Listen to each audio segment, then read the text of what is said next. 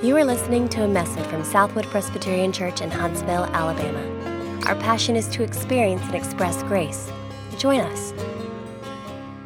We have uh, made our way through Ephesians uh, to the end of chapter 5. Uh, we're getting close, hang in there. Um, we've made it to the part of Ephesians where Paul begins to address marriage and family relationships. And so we're going to slow down for about four weeks and get to talk about those really important subjects uh, together over the next four Sundays. Uh, we're not only going to talk about it during worship on Sunday mornings, but we'll have a chance to sit down together over lunch and, and have a dialogue and a Q&A. There's, there's a lot to talk about uh, these days with these significant issues, and some of it's better done uh, conversationally. So we're going to do that at what we call Pastors on the Patio. Um, that's scheduled for September 1st, by the way. Um, so we'll have a lot of opportunity to uh, be talking about these things together in the weeks ahead. But I want us to remember as we talk about marriage uh, that these verses we're about to read are not isolated from the rest of Ephesians. The whole book of Ephesians has been talking and teaching us about how we are connected in Christ, connected to God through Christ, and then also to each other uh, that we're linked together into one body to house the Spirit of God, to magnify the grace of God. And so when you see this image of the hands being held, uh, remember that that's just one link. Um, in the larger chain, that when we've talked about Ephesians all the way through, we've used a different uh, image for the book of Ephesians, but it looks very similar. You see the hands being held there? Those hands are just one piece of the, the larger body, the family that God has brought together through his son. We're not leaving that in order to talk about marriage. We're talking about a particular relationship within the body of Christ. One link in the larger family established for God's glory and for our good. So, all of us, married, single, uh, divorced, young and old, all of us are to be living as God's holy and beloved children, filled with the Spirit. It's in that context I want you to hear the following words that you hear at, at many weddings. They are uh, God's words and needful for all of us this morning. Ephesians 5 at verse 22, the Word of God. Wives, submit to your own husbands as to the Lord. For the husband is the head of the wife, even as Christ is the head of the church, his body, and is himself its Savior. Now, as the church submits to Christ, so also wives should submit in everything to their husbands. Husbands, love your wives as Christ loved the church and gave himself up for her, that he might sanctify her, having cleansed her by the washing of water with the word, so that he might present the church to himself in splendor, without spot or wrinkle or any such thing, that she might be holy and without blemish. In the same way, husbands should love their wives as their own bodies. He who loves his wife loves himself. For no one ever hated his own flesh, but nourishes and cherishes it, just as Christ does the church, because we are members of his body. Therefore, a man shall leave his father and mother and hold fast to his wife, and the two shall become one flesh.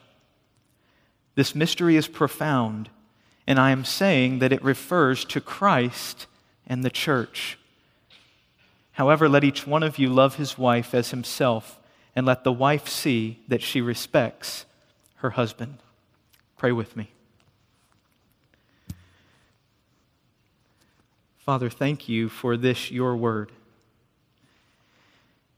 We are grateful that you have not left us alone, but have given us your guidance for our lives.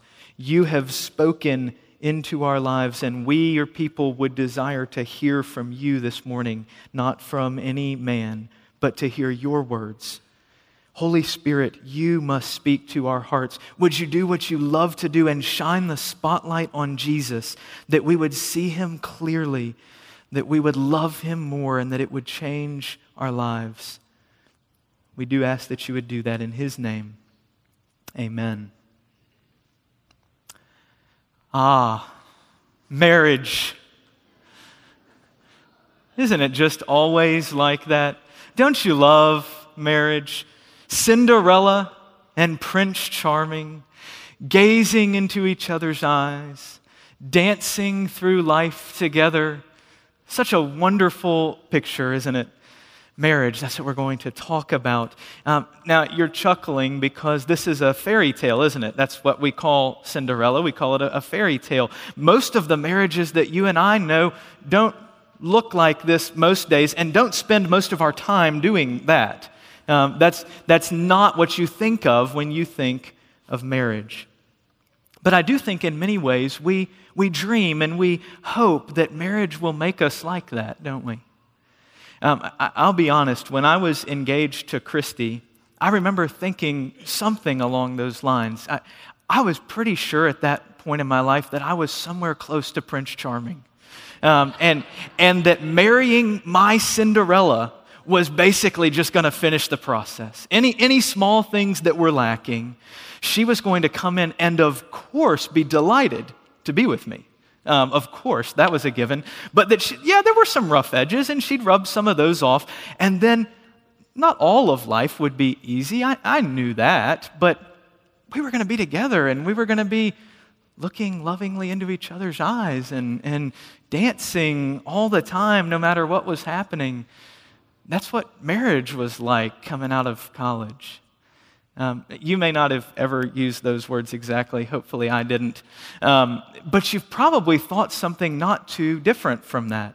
Uh, when we think about marriage and when we talk about it, uh, we do think a lot about how it's going to make us the best version of me, right? How's it going to make me a, a, better me? That, that marriage is going to make me feel good and, and fulfill my desires, the, the unmet longings that I have that it will make my life better and more fulfilling. That's what marriage is about. I'd suggest to you that's the standard view of marriage in our culture these days, uh, that marriage is primarily about me. I believe it's similar in our minds too.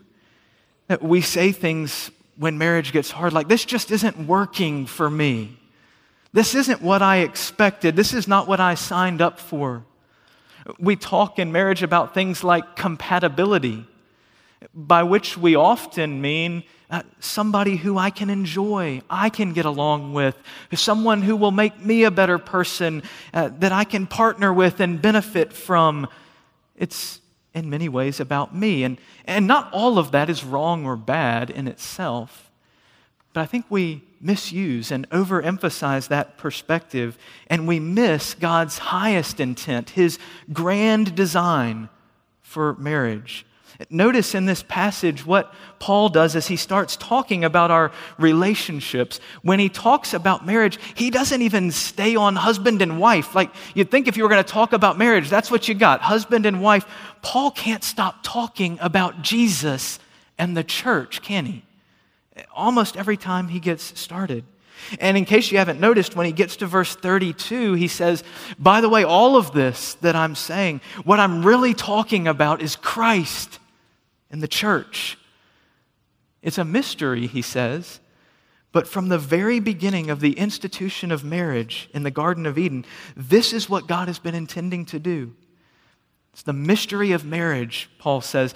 God designed marriage to display the remarkable relationship between Christ and the church. This is first and foremost what marriage is about. And when we lose sight of this chief goal and purpose, the consequences are devastating in our marriages themselves and beyond. Just think about what happens in a culture when we forget that marriage is not all about us and our fulfillment, but about a higher purpose, that it's not designed to fulfill my desires and make me fulfilled, that that's not the only thing that's going on.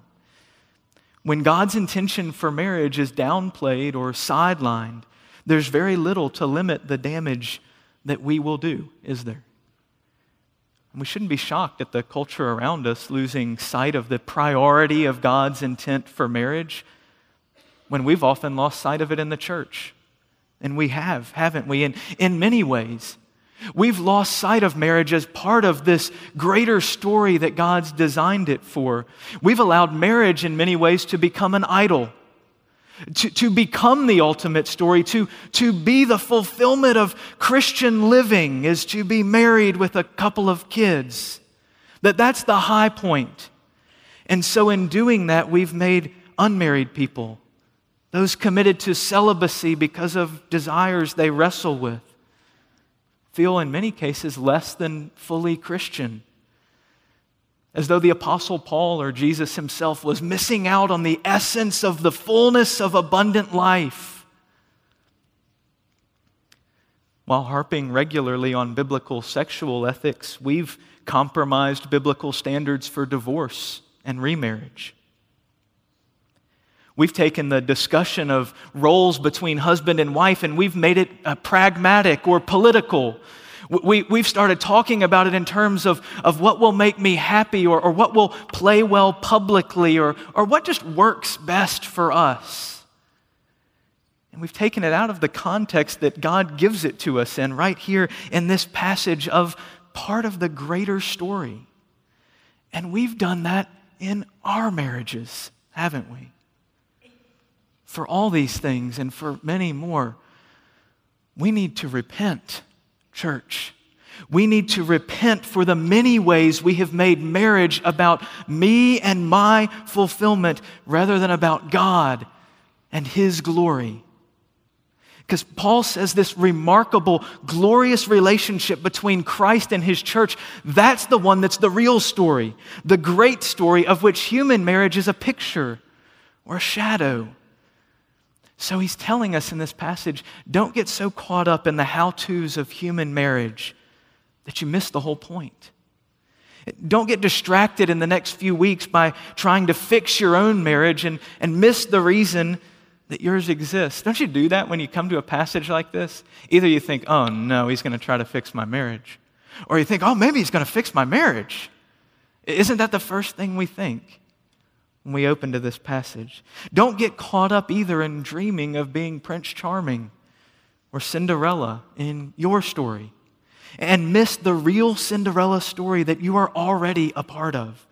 And Paul's so focused on that story that we get chapters of it in the midst of his discussion on marriage, of him talking about relationship between husbands and wives. Each of these chapters sounds a little bit like things we sometimes say, uh, with a little bit different twist on each of them, and I'll explain that as we go. But what's that great story? What is the story that Paul can't stop telling that we have to hear? The first chapter in the real Cinderella story is love at first sight. What do we read in verse 25? Christ loved the church. Christ loved the church. Maybe that doesn't strike you as remarkable. Maybe you're used to hearing that. Maybe that seems like old hat. And after all, when Cinderella shows up looking like this, we kind of expect Prince Charming to have this love at first sight experience, don't we? It's, it's not something surprising to us at all. But, but we, God's people, the, the church, we haven't had a fairy godmother clean us up. We're the Cinderella dressed in rags, beaten, abused, neglected for years. Jesus sees someone created for greatness and relationship relegated to being a scullery maid, right? That's the, that's the story. She was created for something more, to be great, to have royal blood, to be in relationship, and, and she's serving as a scullery maid. And Jesus sees that Cinderella, and he loves her. Remember what God's people are like?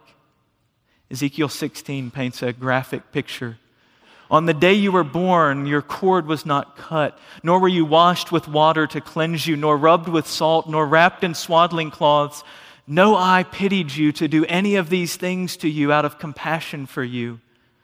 But you were cast out on the open field, for you were abhorred on the day that you were born.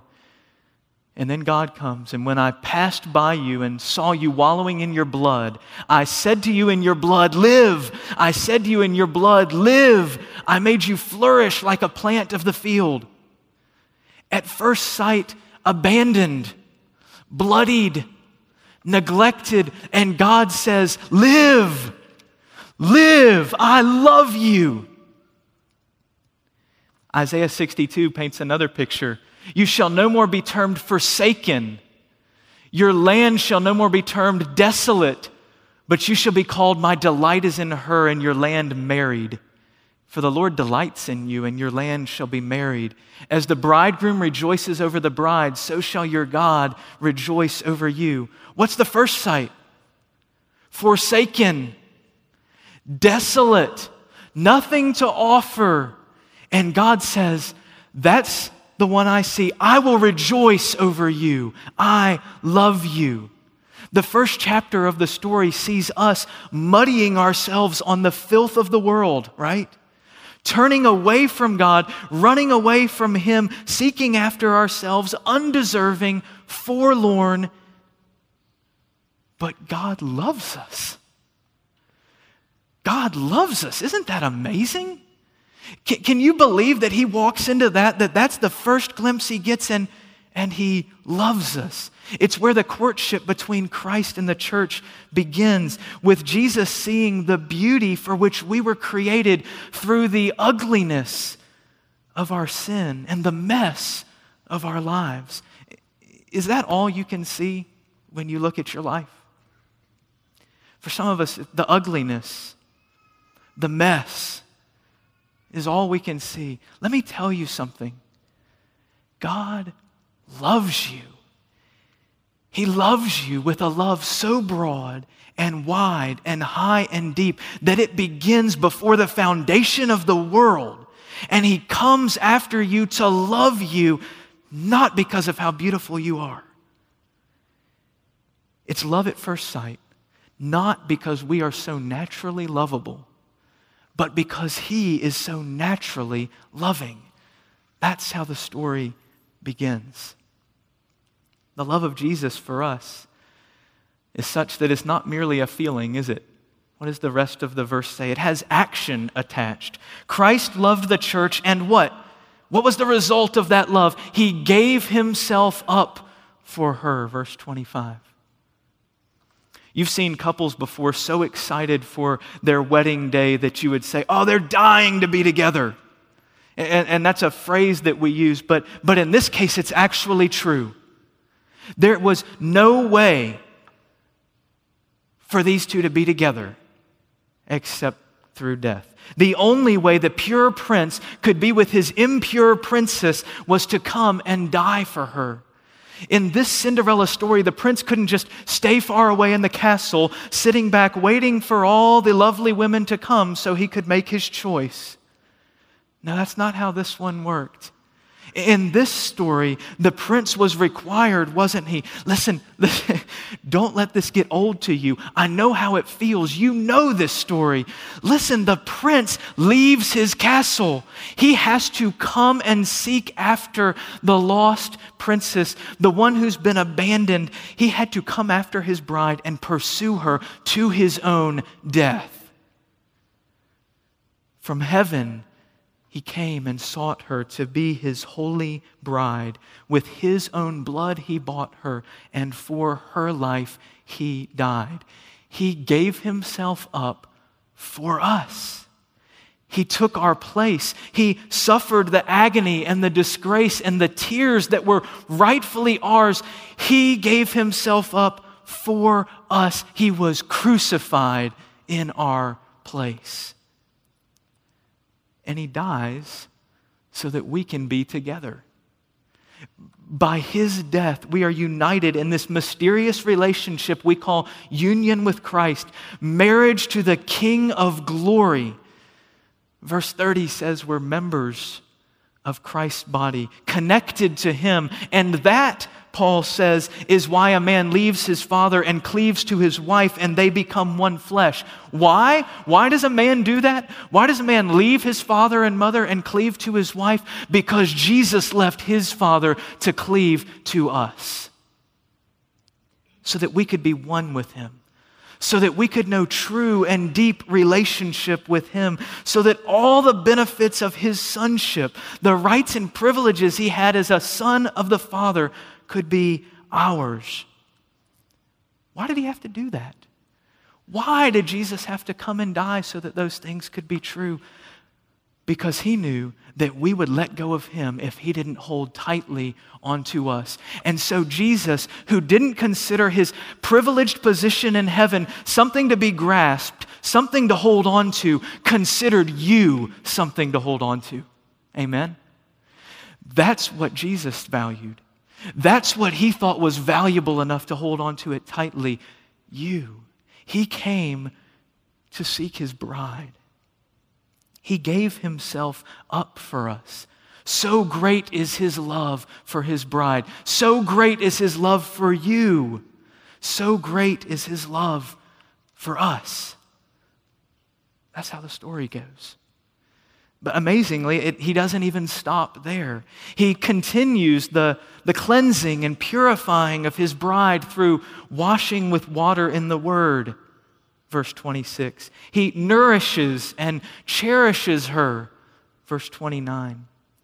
When we use the phrase, you complete me, to talk about our relationships, I think we mean something like what I thought before I got married that you take a B plus guy and you complete him, you turn him into an A, right? You know, you help him, help him finish things off, make the best version of me that I can be. And that may be true in, in many marriages, guys. That's exactly what's happened. Um, that, that does sometimes happen, but it often misses the point of marriage.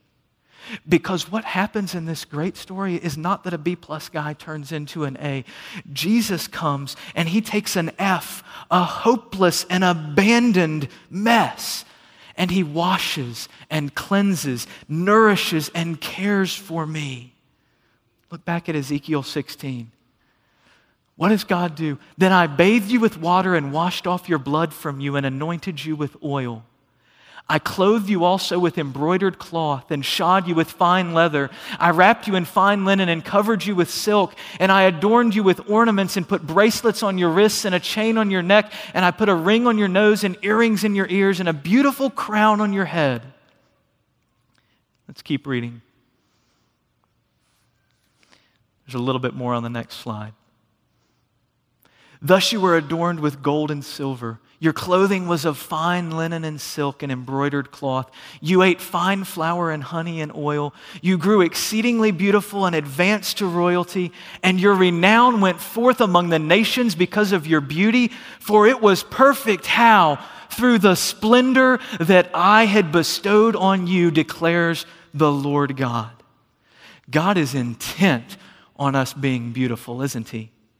He's intent on making his people a beautiful and glorious bride. And there's no fairy godmother to dress up the ragged bride. It's only Jesus' blood that washes his bride clean and clothes her in white. It's his spirit who remains with her, working with his word to make her pure and beautiful, day by day exposing her to the glories of her Savior revealed in God's word. He will perfect the bride.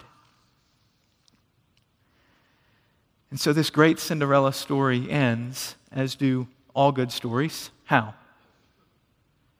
Happily ever after, right? With the bride and groom living happily ever after.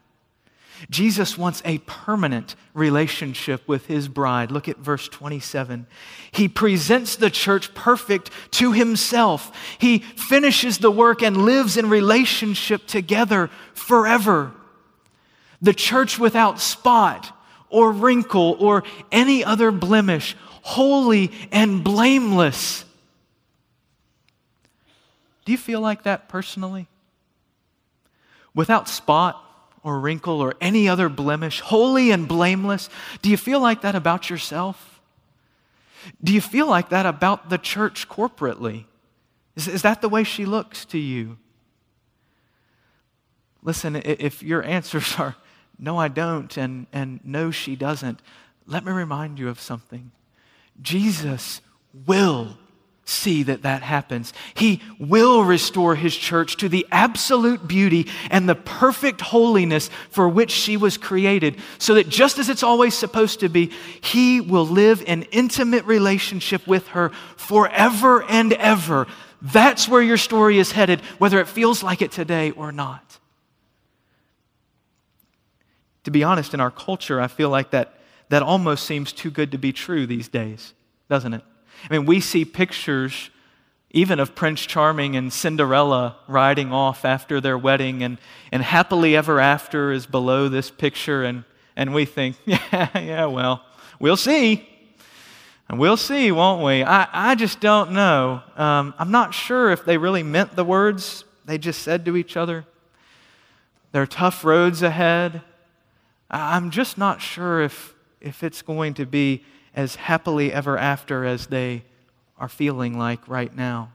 And I believe this is one of the primary reasons why the Bible would say that God hates divorce.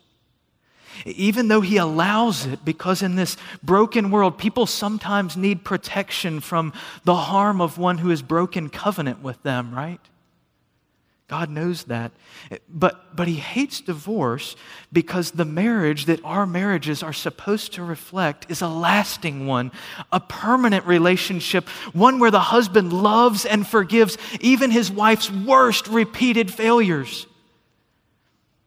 I'm not intending to berate you if you have walked through the pain of divorce. Not at all. I'm trying to offer you the glory and the hope of a perfect marriage because none of us has a perfect marriage. None of us has a marriage that lasts eternally.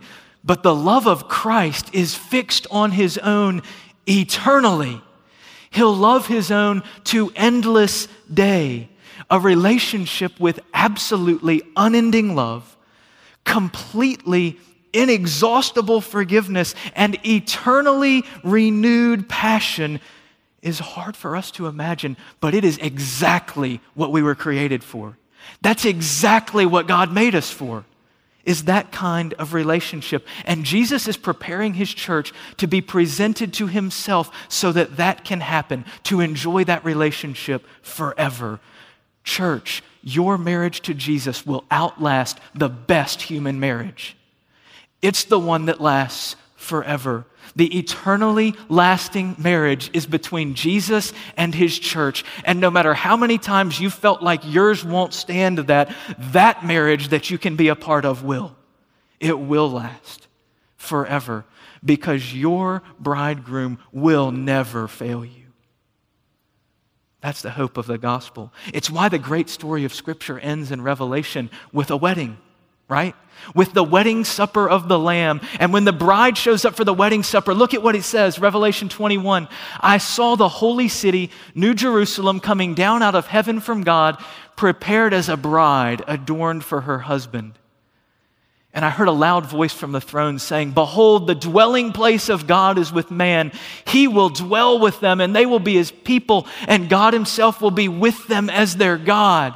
That's where it's going. He will be with us forever. He will dwell with us as our God. We will live happily ever after. Glory, glory, glory, right? It will be like that. It's going there. You can look forward to it. That is my favorite part of the real Cinderella story. My favorite part, I hate getting to the end of a good book and then it's over, right? Don't you hate that? I have to go back to the start and start over again. The real Cinderella story never, ever ends. He keeps loving us and keeps living in relationship with us. Do you know that bridegroom? Oh, do you know that kind of love? Have you experienced his love for you like that? Can you wait to be with your Savior forever? We call all of that the real Cinderella story. We often call it the gospel. The good news of Jesus Christ, the message of his grace, and it's the story I want all of us to leave here this morning enthralled with. It's not that our marriages are unimportant, it's just that they're not first and foremost about us. They become most beautiful and most what God intends for them when they're retellings pictures or snapshots of that great story. The story of the glorious prince who comes down from his throne to seek after the abandoned princess and sacrifices everything to rescue her, to restore her to her original beauty, and to live with her forever. We'll talk over the next couple of weeks about what it looks like for our marriages to retell that great story, to be a picture of the remarkable relationship between Christ and his church. But one of my favorite examples of that is this story told by a surgeon, Richard Selzer, in a book called Mortal Lessons Notes on the Art of Surgery. The surgeon describes a scene that he witnesses in a recovery room after he has performed surgery to remove a tumor from the cheek of a young lady. The surgeon writes this I stand by the bed where a young woman lies, her face post operative, her mouth twisted in palsy, clownish.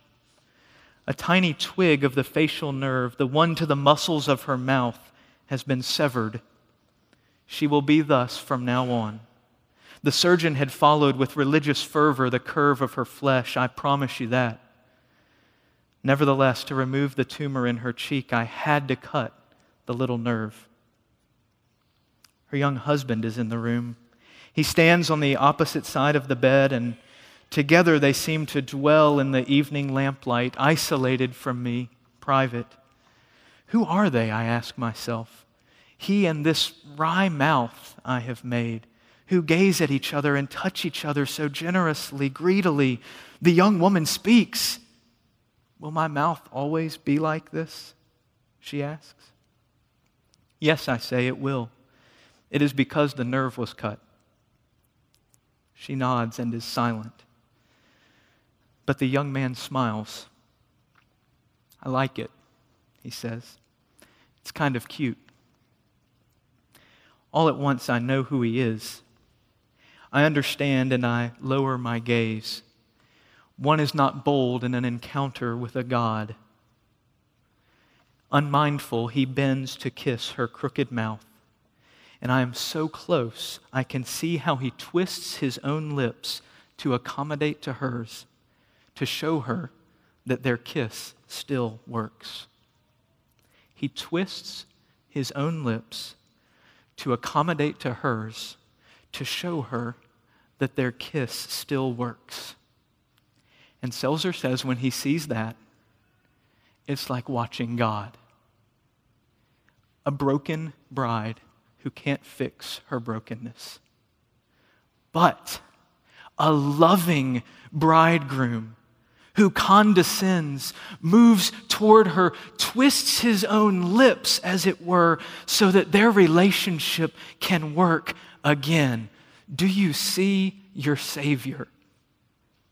The bride eyes not her garment, but her dear bridegroom's face. His face, for you twisted, beaten, bloodied. And yet, oh, how glorious and precious. Let's pray.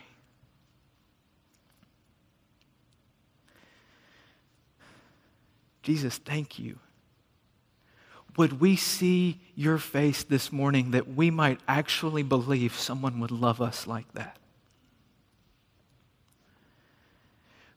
Father, would you captivate our hearts with the love that you have shown to your people in sending your Son? As we come to this table with the picture of the Savior who would accommodate himself to our brokenness in order to make us his bride forever, overwhelm us and give us great joy. We ask in his name. Amen. For more information, visit us online at southwood.org.